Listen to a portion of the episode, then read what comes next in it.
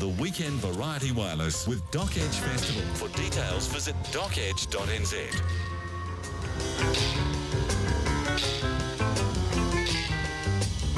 What, you're supposed to get down to negative six in Invercargill? Very good evening. If you're listening, stay warm. The stupidest thing to say, really. It's lovely when it's very, very cold in the South Island, especially the Central Otago sort of cold. It's, uh, you know, it might be negative four in the morning at Alexandra, but there is great joy this sort of occasion when you wake up to a beautiful hoar frost. Uh, they really are gorgeous, gorgeous things. Okay, oh well that's what the winter's supposed to do, even if it is slightly early for that sort of carry on to that extent.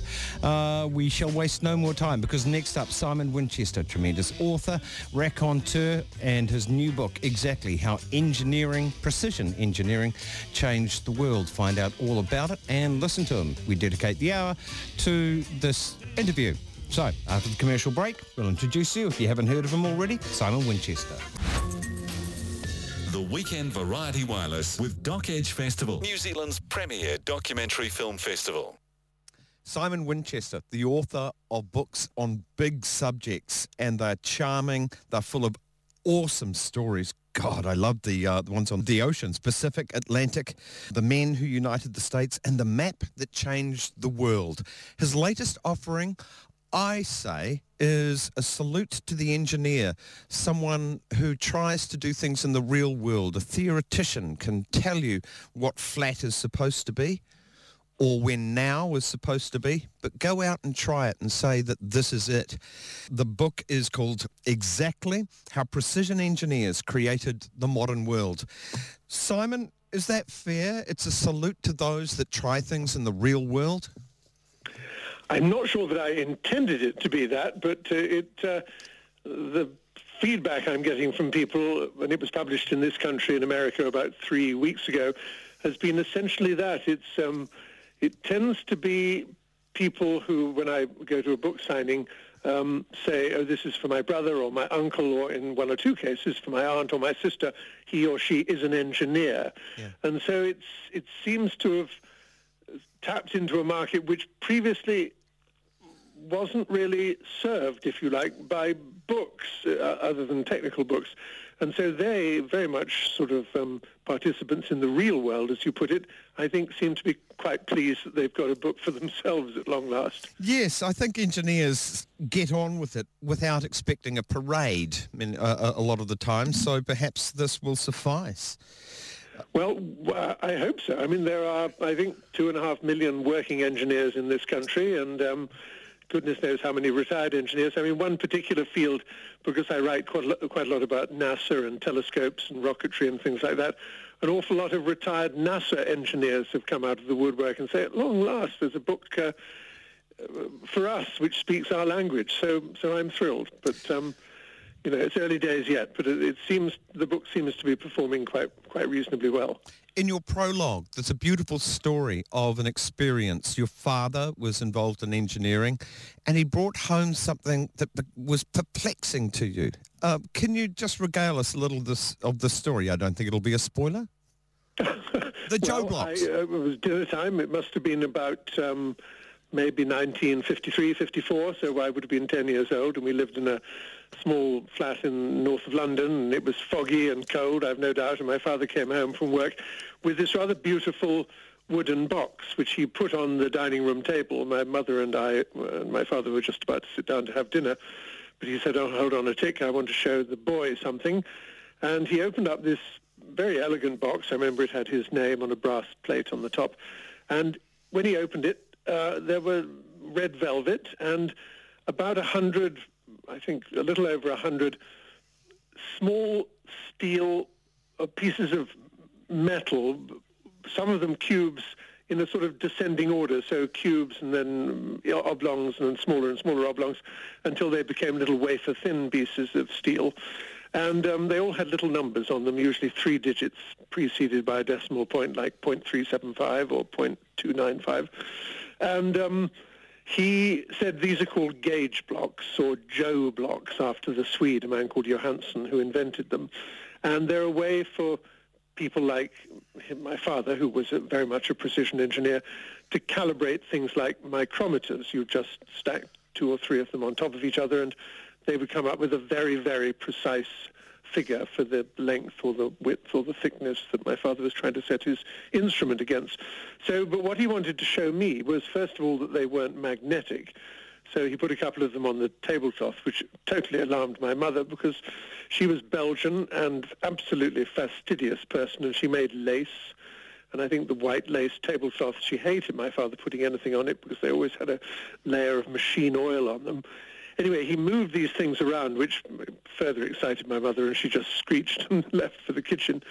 And um, he pointed out that, that, when he moved the blocks towards each other, they didn't either attract or repel. They were not magnetic. But then he took one of them and put it on top of the other and said, okay, my lad, um, just give me the top one. So I lifted the top one up, but the bottom one came with it. And I thought that was rather odd because they're not magnetic. How come? And I tried to pull them apart. I held the bottom one with my right hand and the top one with my left hand and pulled and pulled and pulled, and they wouldn't budge at all. And my father took them from me and said the way to get them apart is to slide one off the other. It's called ringing. And uh, but the reason you couldn't uh, get them off is because when you um, stack one on top of the other, they are so flat, so perfectly machined that there's no sort of asperities that cause air to get in and, and, cause a point of weakness, the molecules actually briefly bond together. So the two pieces of steel actually do become one. And it's a testament to their astonishing degree of flatness. And so I think that was the first thing I learned about precision engineering, that making things perfectly flat is, mundane though it sounds, terribly important why is the idea of flatness important? And this possessed one of the characters in your book, this man called Maudslay. Why is it important? Well, it's, it's important for many reasons, but if I can give you an example, which goes back a little tiny bit before Maudslay, actually, the person that I reckon invented precision um, was a chap called John Wilkinson. And he was making cylinders for James Watt's steam engine. And in order to make a cylinder, I mean, previously they made cylinders by getting a sheet of iron and bashing it with a hammer until it formed a, a, sort of circle and then welded the two edges together, stood it on its end, and lo, you have a cylinder. But if you put a piston into it, the cylinder is terribly poorly made and the piston rocks around like a piano drum, and it was useless as a basis for making an efficient steam engine. But Wilkinson said, all you have to do is to put a big block of iron on its side, and put a drill facing into it and move it forward over a very, very, very flat surface so that it doesn't rise or fall as it travels into the, into the block of iron.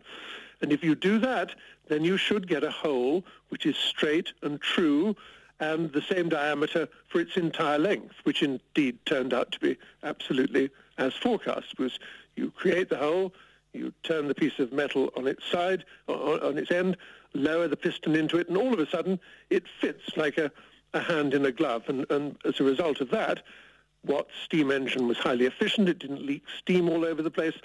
And the Industrial Revolution really got underway. And I should say that it got underway on a very specific date, which is May the 4th, 1776, you know, just two months before the founding of the United States.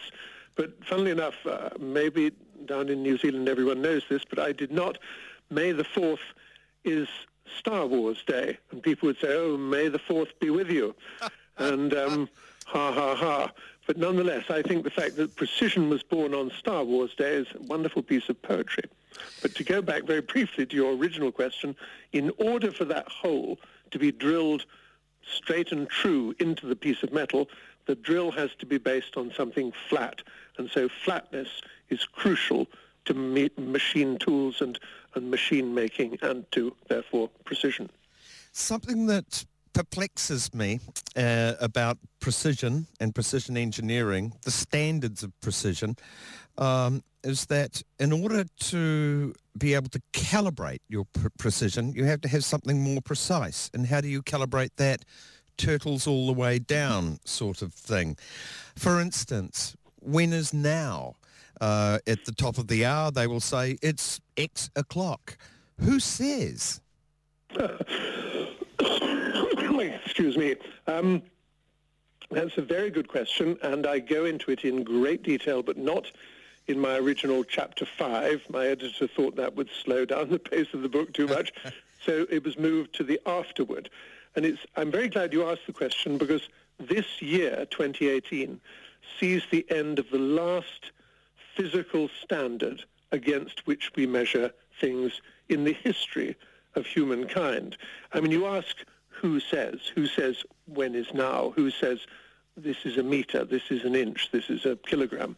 Well, we do, basically. We invent these standards and then we measure things against them. We did this with the cubit. I mean, the Babylonians and the Egyptians, that was the length of a pharaoh's forearm. The thumb, that's an inch. The foot is a foot. A thousand paces, mille passus, according to the Roman legionnaires, is a mile. And then the French came along in the 18th century and said, well, let's not measure this according to the scale of human beings. Let's do so against the scale of the planet Earth. And so they drew a line from the pole to the equator through Paris, of course, and measured it very carefully, and then divided it by 10 million and said that is the meter. And they've made a bar of platinum and put it in a vault in outside Paris and said that is the meter against which every standard of length on the planet shall be measured. Well, all of those standards have disappeared now except for one. And one remains to this day. It was smelted in 1889 um, out of platinum and iridium in London and then moved to Paris, where it sat ever since as the unit of mass. It is the kilogram. And all kilograms, whether they're in New Zealand or Nigeria or Nottingham, are measured against this one beautiful, shiny piece of platinum iridium under three glass bell jars in a locked, triple locked basement room in a mansion in a place called Sèvres outside Paris. Well, that's going to be abandoned formally in November this year. The International Bureau of Weights and Measures, to which all countries in the world subscribe except for three, and those countries are uh, Liberia, Myanmar, and the United States of America. Everyone else uh, goes along with this and says, okay, uh, the, you know, the, the meter's been abandoned and this, the unit of time has been abandoned and changed to something else. Well, we're now going to do the same to the poor old kilogram. And so it'll be something that has been absolutely invaluable to the planet for 150 years is now going to be put into a museum and covered with dust and forgotten about. And replaced with what? Are they counting atoms and how do they know how many to count? Well, it's not quite that simple and it is so complicated that as Richard Feynman, the physicist, says, no one really understands quantum mechanics, but this has all to do with quantum mechanics. Basically, mass is going to be calculated using the Planck constant and the speed of light. And can I please leave it at that? Because yep. to explain this in any more detail would take hours upon hours. To dismiss this as trivial or a funny story would be criminal. Calculating mass keeps things working saves lives, keeps airplanes in the air. It's a really, really vital thing. It really is, and the principle of what's called traceability, and this goes back to your original question, everything should be traced. I, I, I don't know the number of the kilogram you have in Wellington. I assume there is one in the Bureau of Standards somewhere. Um, so every time you buy a kilogram of sugar, then the scale, whether it's in Dunedin or in Invercargill, that you uh, uh, weigh, weigh that sugar according to has to be checked every six months against the, the, the New Zealand unit of mass in Wellington. And every so often that one is taken to Paris to be compared.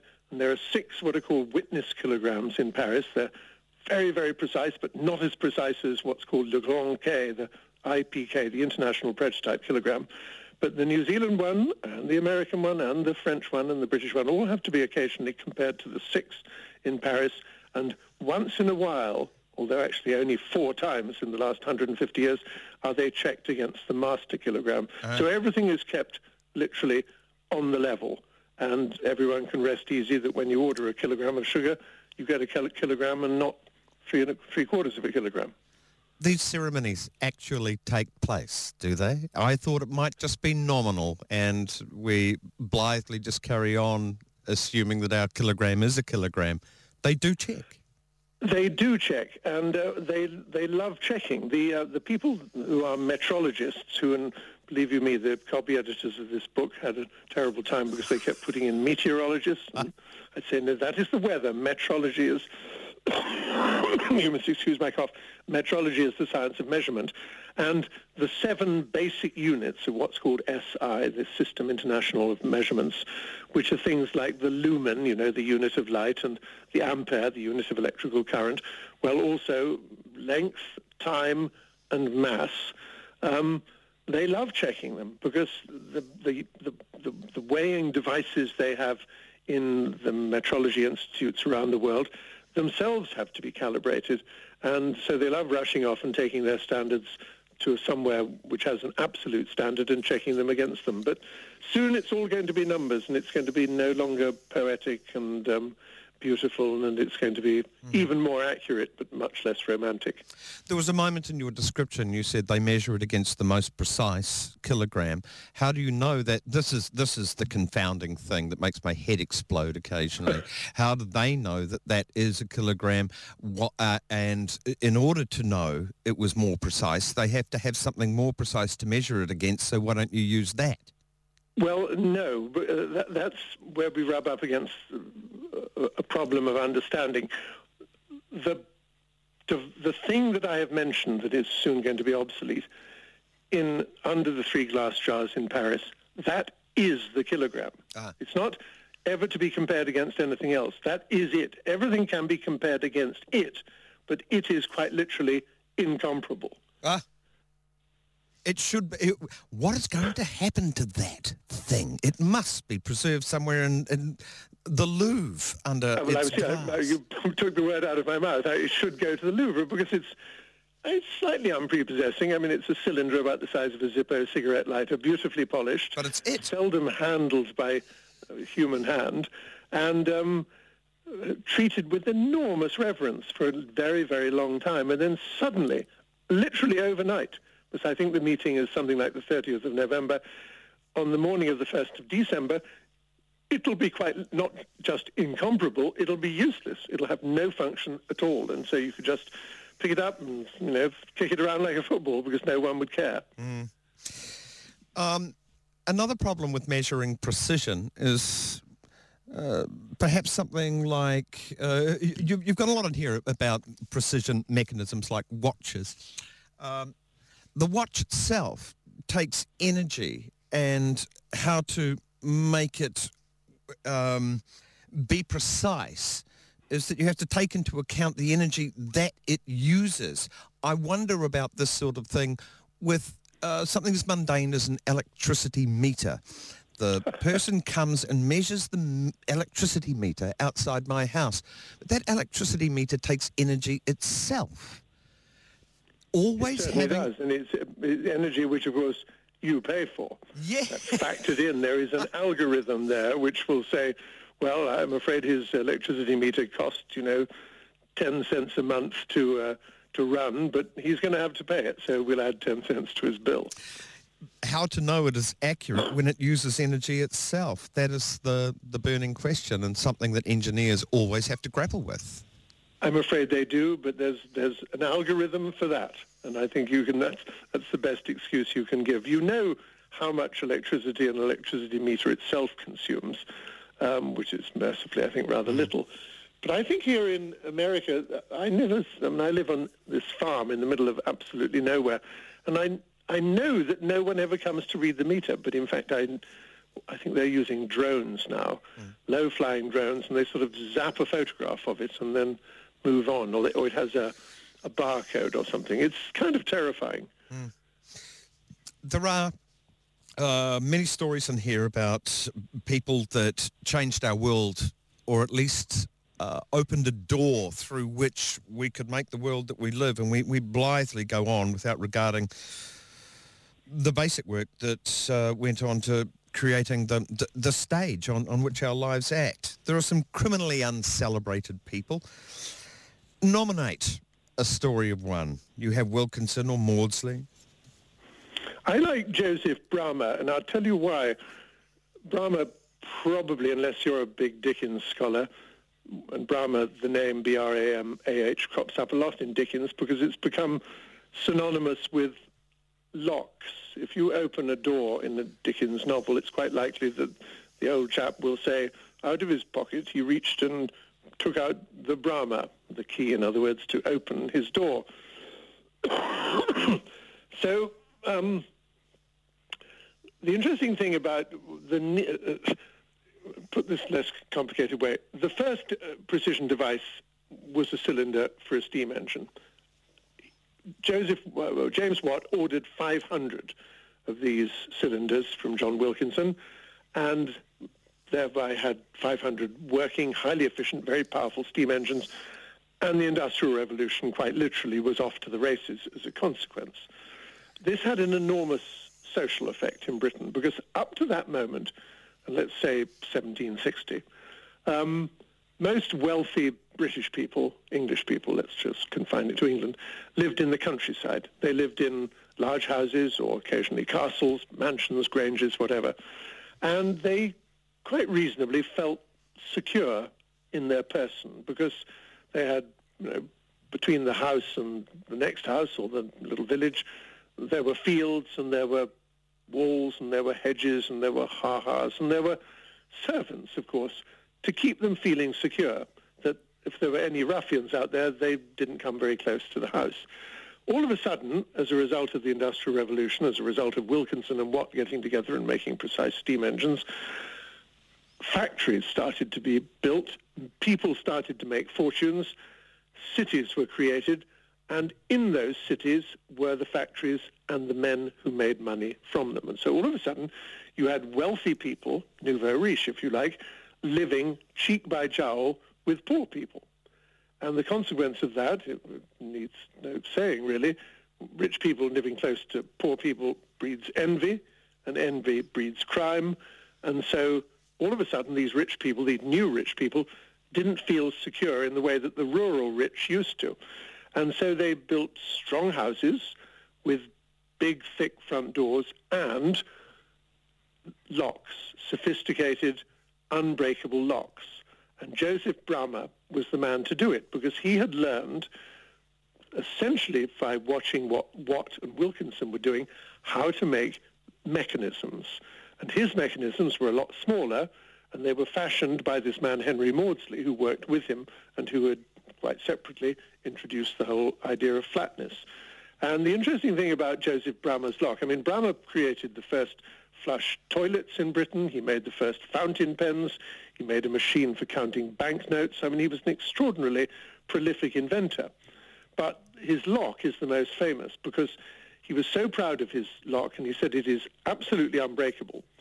He put one on a velvet pillow in the bow window in his workshop at 124 Piccadilly, the western end, you know, almost in the fields, um, and said, anyone that can break this lock without smashing it to bits, uh, I'm going to give 200 guineas. Oh. Well, the years went by. No one, people came in, tried to pick it, they couldn't. They were defeated by the complexity of the mechanism. And it wasn't until 1851, and he put the lock in in 1790, so 61 years later. He had died. His son, the business still remains, but his son uh, was running it then. Um, they decided to put the lock in the Great Exhibition, which was held in the Crystal Palace in Hyde Park, and the same invitation. Anyone that can pick this lock will win these 200 guinea coins, which were now on display under a bell jar. And um, an American turned up, and he was called Charles Hall, and he made locks in New York City, a lock with a horrible name, the para-utoptic lock, which he said was unbreakable. But he said, first of all, I'm going to pick your lock. And they said, be our guest. And so working with an array of tiny little instruments and very powerful lights and magnifying glasses, 51 hours later, there was this satisfying click and the lock opened. He had won the challenge that had been put 61 years before. And the Bramah company said, okay, well, fair dues. Here's your 200 uh, guineas. You've picked the lock. We don't, frankly, feel that our reputation has been besmirched because any burglar that's going to take 51 hours to break a lock probably deserves to break into the house. So anyone that buys a Bramah lock can feel secure. So now what about your lock? And so a man stepped forward and said, I think I can break the para-utoptic lock that Mr. Hall has brought over. And he did so. It took him 15 minutes huh? with a small piece of wood. And uh, his name turned out to be Elihu Yale. And so the Yale Lock Company was born on the humiliation, although the well uh, the financed humiliation of Charles Hall and uh, the continuing reputation of Bramah's Lock. So I'd nominate him as my favourite character from the 18th century. Um, also, why you would prefer it was Royce Rolls? That's a lovely story. well, I, I, look at the two. It's, it's, an important story uh, because of the way that precision diverged in the early part of the 20th century in two rather separate ways. But it begins with the story of two men, both named Henry, both born in 1863, both born into relative poverty in rural, in one case, America, and that was Henry Ford, and the other in rural mm, English Midlands, and that was Henry Royce. They were both captivated by the newfangled business of automobiles, and they bought from France a thing each unknown to the other, a De Dion quadricycle, which was essentially two bicycles welded together with a frame between them and sporting a 10 horsepower, two-cylinder, very crude petrol engine. And these two men, as I say, completely unknown to each other, zipped around the country and thought, my God, this is fun. We're going to do something with this. And Henry Royce said, I'm going to make the most perfect automobile it's possible to make. Henry Ford said, I'm going to introduce automobiles to everyone. So this amazing country with, you know, the Grand Canyon or Niagara Falls or Florida can be seen inexpensively by everyone. And what I choose to do in the book is that I look at two cars made by the two engineers, Royce and Ford, um, which enjoyed essentially the same lifespan from 1908 to 1927. 1908 to 27 in England was the Rolls-Royce Silver Ghost. And Royce, by this time, had formed a partnership with the Honourable Charles Rolls, who was a sort of Park Avenue swell who didn't know much about cars except he knew how to sell them. And it does remain, as you suggested in your question, a matter of chagrin to many engineers that Henry Royce said, uh, you can take pride of place in the name of the company we'll form, Rolls-Royce. But the engineers said, no, no, no, Henry Royce is the engineer, he should go first, but that didn't happen. And to this day, they keep up a sort of rebellion every time a car slips off the production line. Instead of saying, there goes a Rolls, which is what you and I would say, they would say, no, no, no, that is a Royce. That is a memorial to the engineer who created these things.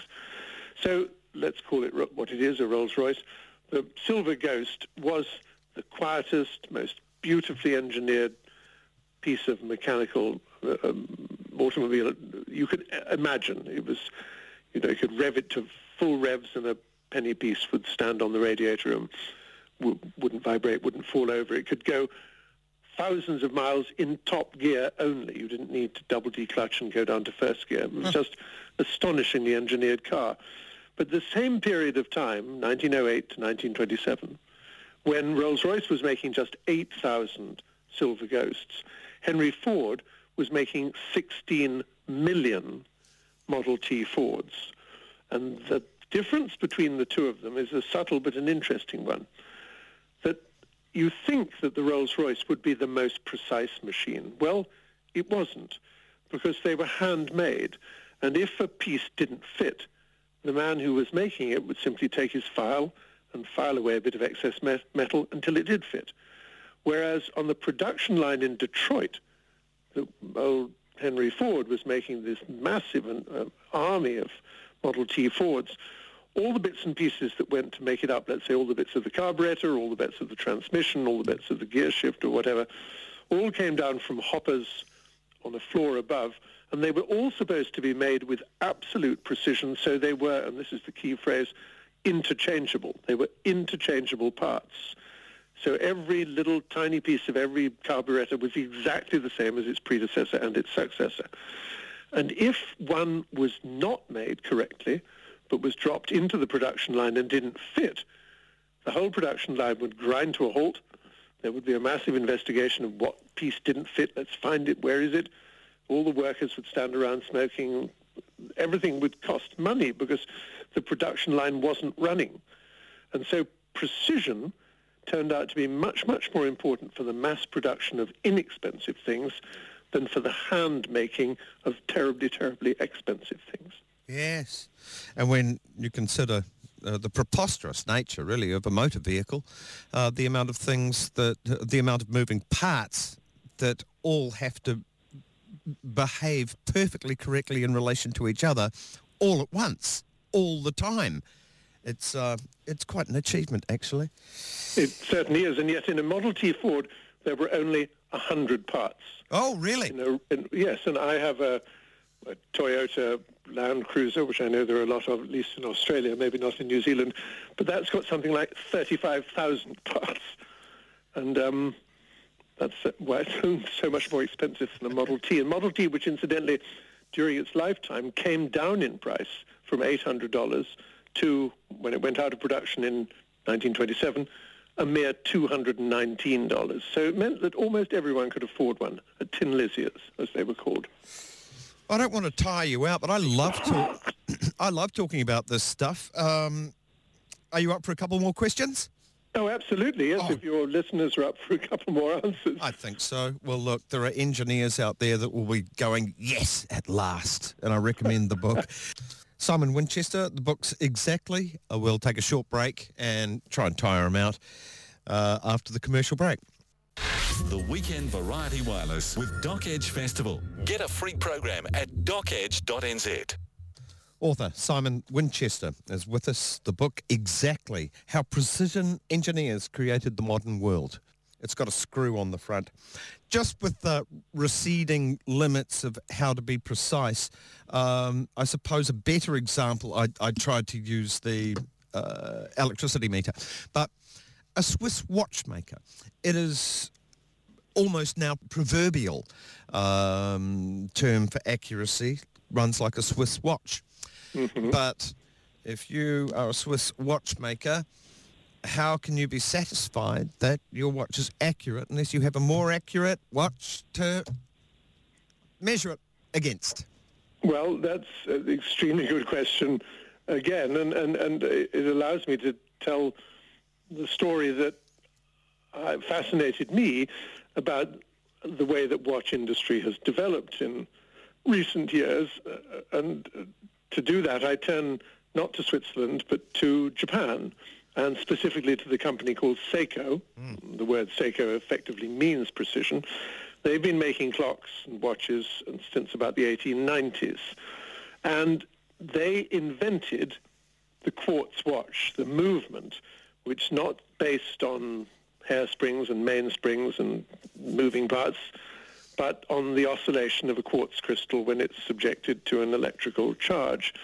And that is an absolutely invariant number. Quartz only oscillates at a certain figure, and given that, you can drive a clock from it or a watch from it. And they've been doing so ever since the 1960s when they invented it. And um, so you get these digital watches with a readout which will give you time to three places of decimals. Not, of course, that you would generally need it unless you're you know, timing a a race or know, horse race or a running race or something like that. So I went up to see Seiko, which is headquartered in a place called Morioka in northern Japan. Um, and they showed me upstairs on the second floor the, um, the production line where they make 25,000 quartz watch movements every day. And um, it's just like a tiny little baby production line. Instead of motor cars, it's uh, little watches. And it's all done by robotics, and it's very noisy and you know, mind-numbing. You look at it and you sort of hate these kind of watches anyway, because they're so sort of cold and bloodless.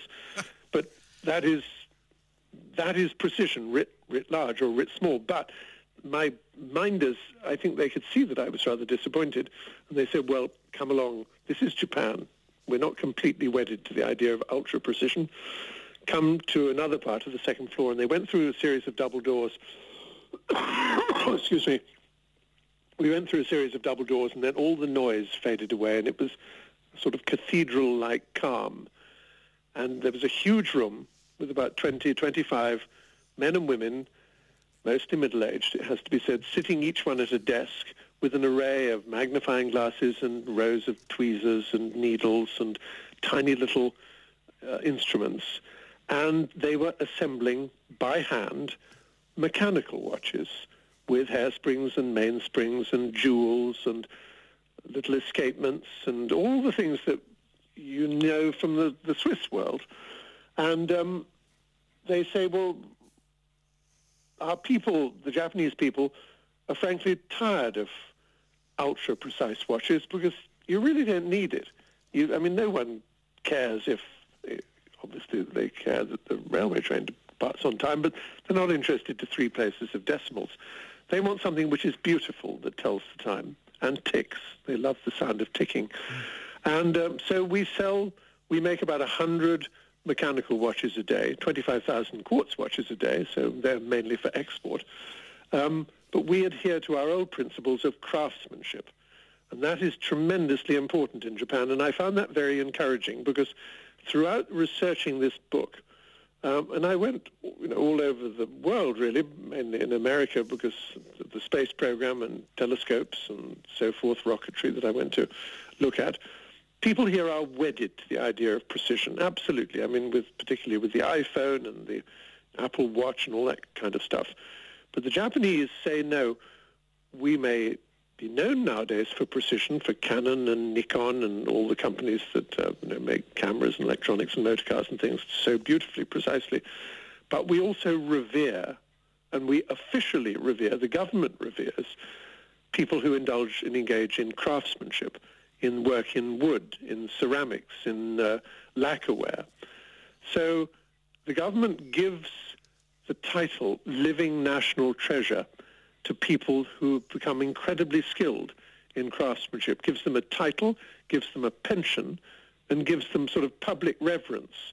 And I think that is enormously healthy, that in, uh, equal weight is given in Japan to titanium and bamboo. Yes. And going back to the watches briefly, the, the line that I love and um, which made me like the mechanical watches and the fact that Seiko are making them still and people are buying them still, um, even though they're not particularly accurate. I mean, uh, you, you take a, a mechanical watch and it has to be wound, perhaps every night, and it may gain or lose five or ten seconds a week.